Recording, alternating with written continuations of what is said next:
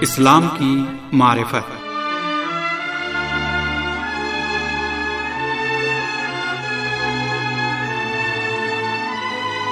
آپ عزیز سامعین کی خدمت میں مریم زہرا کا سلام عرض ہے۔ پروگرام اسلام کی معرفت کے ایک اور کڑی کے ساتھ حاضر ہیں۔ اس پروگرام میں ہم قیامت میں حساب و کتاب اور میزان اعمال کے بارے میں گفتگو کریں گے۔ امید ہے کہ اس پروگرام سے بھی آپ سامعین بہرمند ہوں گے۔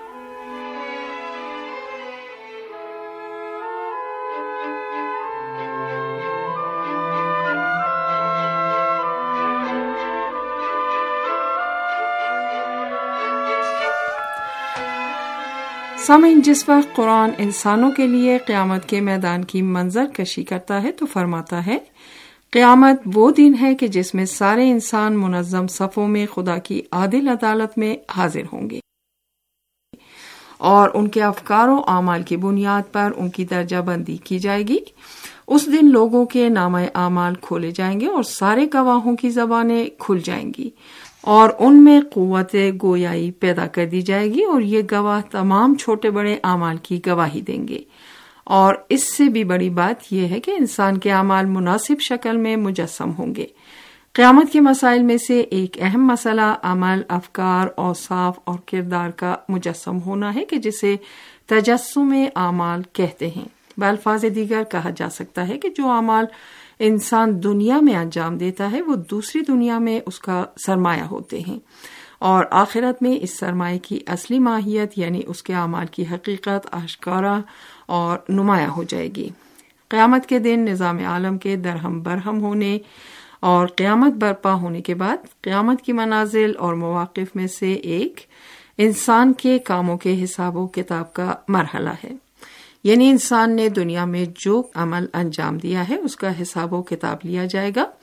اسی سبب سے قیامت کے ناموں میں سے ایک نام یوم الحساب یعنی محاسبے کا دن ہے۔ اس روز خدا عالم اپنے بندوں کے اعمال کا جائزہ لے گا اور اس دن حساب و کتاب ہوگا۔ اس سے قبل کے پروگرام میں ہم اشارہ کر چکے ہیں کہ نام اعمال کا مسئلہ اور قیامت کی عدالت میں محاسبہ دنیا کے تصور کے برخلاف اور اس سے مختلف ہوگا، کیونکہ عالم آخرت مادی دنیا سے بالا تر ایک عالم ہے۔ سامعین، ہم نے اسی طرح بتایا تھا کہ ہماری روح اور جسم ہماری پوری زندگی کے اعمال و کردار اور اقوال کا عجیب و غریب اور پراسرار آرکائیو ہے۔ اسی طرح سے کہ ہم جو بھی عمل انجام دیتے ہیں، اس کا انعکاس اور اثر ہمارے وجود پر مرتب ہوتا ہے، ہمارے اچھے یا برے اعمال ہماری روح اور جسم پر اپنے اثرات مرتب کرتے ہیں اور نشان راہ دکھاتے ہیں یعنی زندگی کو جہت دیتے اور بناتے یا بگاڑتے ہیں۔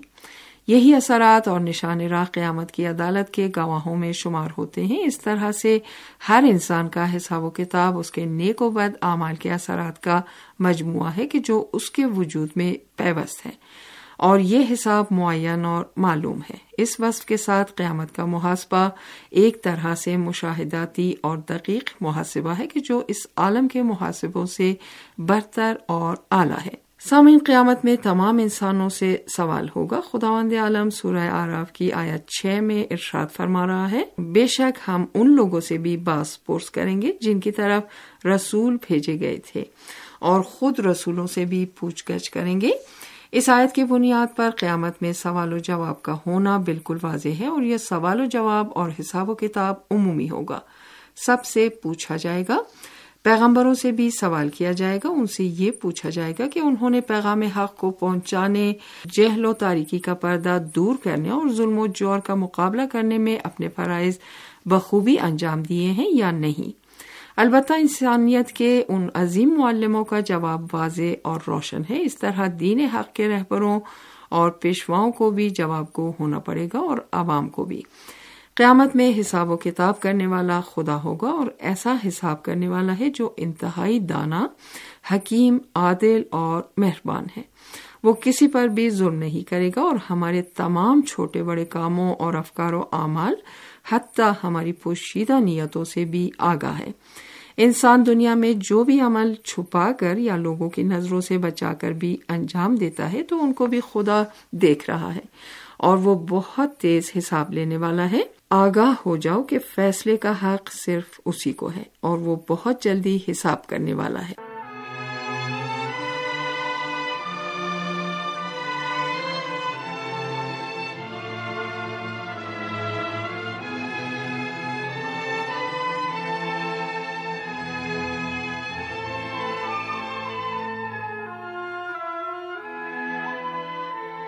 سامعین، قیامت کی عدالت میں فیصلہ اور حکم ذات پروردگار سے مخصوص ہے۔ تاریخ بشریت کے نشیب و فراز سے بھرے ہوئے ایام میں مختلف قوموں نے جو کام انجام دیے ہیں، ان کا خداوند عالم بہت تیزی سے حساب لے گا اور ان کی تقدیر کا فیصلہ کرے گا۔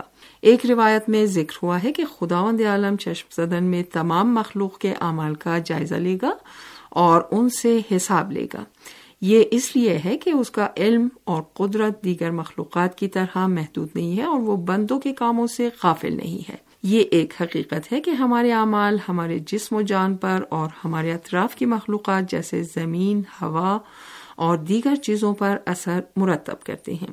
اس طرح سے انسان کا سرتاپا وجود ہی چاہے وہ مجرم ہو یا نیک انسان، اس کا اعمال نامہ شمار ہوتے ہیں۔ انسان کے ہاتھ، پیر اور کھال اور دیگر اعضائے بدن، حتیٰ زمین اور ماحولیات اور گھر کے در و دیوار کے جس میں وہ زندگی گزارتا تھا سبھی اس کے اعمال نامے کا حصہ ہیں۔ عالمی تشبیح میں یہ کہا جا سکتا ہے کہ انسان کے ہر عضو بدن کے اندر ایک کیلکولیٹر اور گنتی کرنے کی مشین ہے اور قیامت میں حساب و کتاب کے وقت اس کا سارا حساب سامنے آ جائے گا۔ اس لحاظ سے انسان کے وجود کو ایک ایسی گاڑی سے تشبیح دی جا سکتی ہے کہ جس کی لمحہ بے لمحہ کارکردگی اس کے آڈو میٹر پر ظاہر ہوتی ہے۔ اس لیے اس کی ضرورت نہیں رہ جاتی کہ ماہرین گاڑی کی طے شدہ مسافت کا بعد میں بیٹھ کر حساب و کتاب کریں۔ اس وصف کے ساتھ کون ہوگا کہ جو انسانوں کے تمام اعمال کا تیزی اور دقت سے حساب لیے جانے پر تو یقین رکھتا ہو، پھر بھی اپنے اعمال و کردار کو توجہ نہ رکھے۔ ایسے میں کون ہوگا جو دوسروں پر بے حساب ظلم و ستم اور تجاوز کرے؟ بلا سبب جھوٹ بولے اور بلا وجہ دوسروں کے حقوق پر ڈاکہ ڈالے۔ کیونکہ اس طرح کے ناشائستہ اعمال کو قیامت کے دن حساب و کتاب پر عقیدے کے ساتھ جوڑا نہیں جا سکتا۔ سامعین، اب یہ نقطہ بھی ذہن میں پیدا ہوتا ہے کہ قیامت میں کن چیزوں کے بارے میں انسان سے سوال کیا جائے گا۔ قیامت میں انسان کے تمام اعمال حتیٰ اگرچہ وہ چھوٹے اور حقیر ہوں پھر بھی ان کے بارے میں سوال ہوگا۔ سورہ زلزال کی آیت سات اور آٹھ میں قیامت میں انسان کے اعمال کے مشاہدے کے بارے میں ذکر ہو رہا ہے۔ پھر جس شخص نے ذرہ برابر نیکی کی ہے، وہ اسے دیکھے گا۔ اور جس نے ذرہ برابر برائی کی ہے، وہ اسے دیکھے گا۔ سورہ انبیاء کی آیت سینتالیس میں قیامت کے دن دقیق اور غیر معمولی حساب و کتاب کے سلسلے میں ارشاد ہو رہا ہے۔ اور ہم قیامت کے دن انصاف کی ترازو قائم کریں گے اور کسی نفس پر اتنا ظلم نہیں کیا جائے گا اور کسی کا عمل رائی کے دانے کے برابر بھی ہے تو ہم اسے لے آئیں گے اور ہم سب کا حساب کرنے کے لیے کافی ہیں۔ قیامت کے دن خدا کے عدل و انصاف کا ترازو اتنا زیادہ دقیق اور منظم ہوگا کہ گویا عین عدالت ہے۔ اسی سبب سے وہاں کسی پر بھی ذرہ برابر بھی ظلم نہیں کیا جائے گا، نہ ہی نیک بندوں کی جزا اور پاداش میں سے کچھ کم کیا جائے گا اور نہ ہی بدکاروں اور گناہ کاروں کی سزاؤں میں کوئی اضافہ کیا جائے گا۔ روز قیامت کا حساب بہت دقیق اور ہر طرح کے ظلم و ستم سے آری اور ایب و نقص کے بغیر ہوگا۔ اسی سلسلے میں خدا وند عالم فرما رہا ہے، اگر رائی کے دانے کے برابر بھی نیکی یا بدی کی ہوگی تو ہم اس کو حاضر کریں گے اور اس کا محاسبہ کریں گے۔ رائی سرسوں کی قسم کا ایک چھوٹا سا پودا ہے جس کی پھلیاں سکھا کر اس کا بیج حاصل کیا جاتا ہے جو جسامت میں بہت چھوٹے اور گول گول دانے ہوتے ہیں۔ اور چھوٹے ہونے میں ضرب المسل ہے۔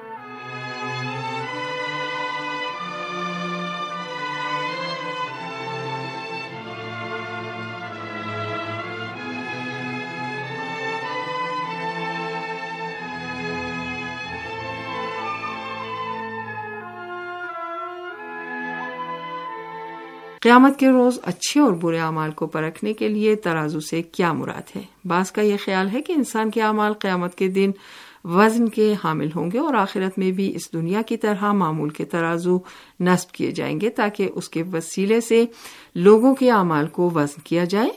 ان کی یہ سوچ اس لیے ہے کہ ان افراد نے آخرت میں اعمال کے میزان اور وزن کا دنیا میں رائج وزن کے مفہوم سے غلط موازنہ کیا ہے۔ لیکن حقیقت یہ ہے کہ اس آیت میں ترازو اور میزان ناپنے کے پیمانے کے معنی میں ہیں۔ ہم یہ بات جانتے ہیں کہ اس وقت ہر چیز کے لیے ناپنے کا ایک اعلی ایجاد ہوا ہے، جیسا کہ ہم دیکھتے ہیں کہ جتنا زمانہ آگے بڑھتا جاتا ہے، ترازو کی شکلیں کس طرح بدلتی جاتی ہیں۔ یہاں تک کہ لفظ میزان دوسری چیزوں کے جانچنے کے آلات کے لیے بھی استعمال ہونے لگا ہے۔ جیسے میزان الحرارت گرمی جانچنے کا آلہ میزان الحوا ہوا جانچنے کا آلہ وغیرہ وغیرہ۔ اس بنا پر جو چیز مسلم ہے وہ یہ ہے کہ بروز قیامت لوگوں کے اعمال ایک خاص وسیلے سے جانچے جائیں گے۔ یہ ضروری نہیں ہے کہ وہ وسیلہ دنیا کے ترازو کی طرح ہو۔ ممکن ہے کہ وہ وسیلہ انبیاء، ائمہ اور افراد سالے کا وجود ہو۔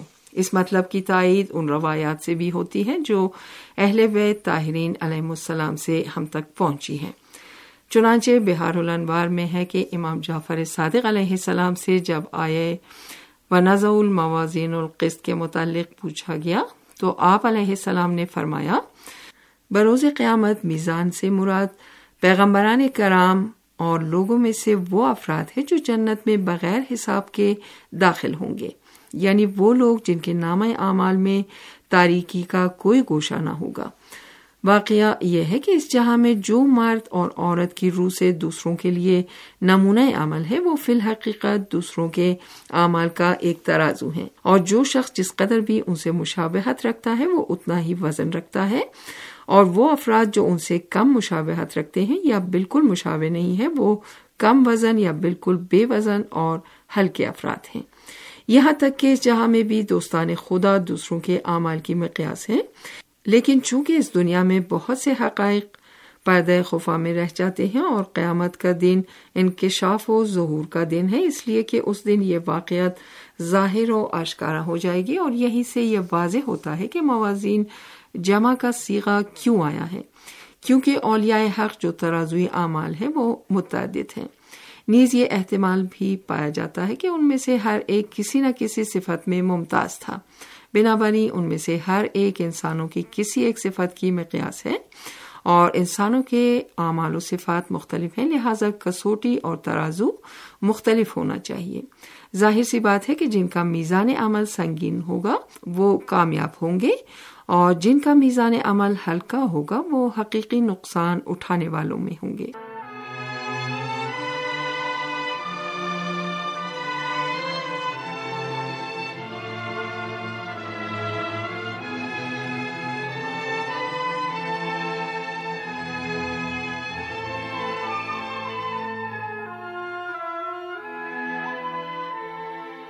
سامعین، اگلے پروگرام میں بھی ہم قیامت میں حساب و کتاب اور میزان عمل کے بارے میں گفتگو کریں گے۔ امید ہے کہ آپ ہمارے پروگرام سے مستفید ہو رہے ہوں گے۔ آئندہ پروگرام تک کے لیے ہمیں اجازت دیجیے۔ خدا حافظ۔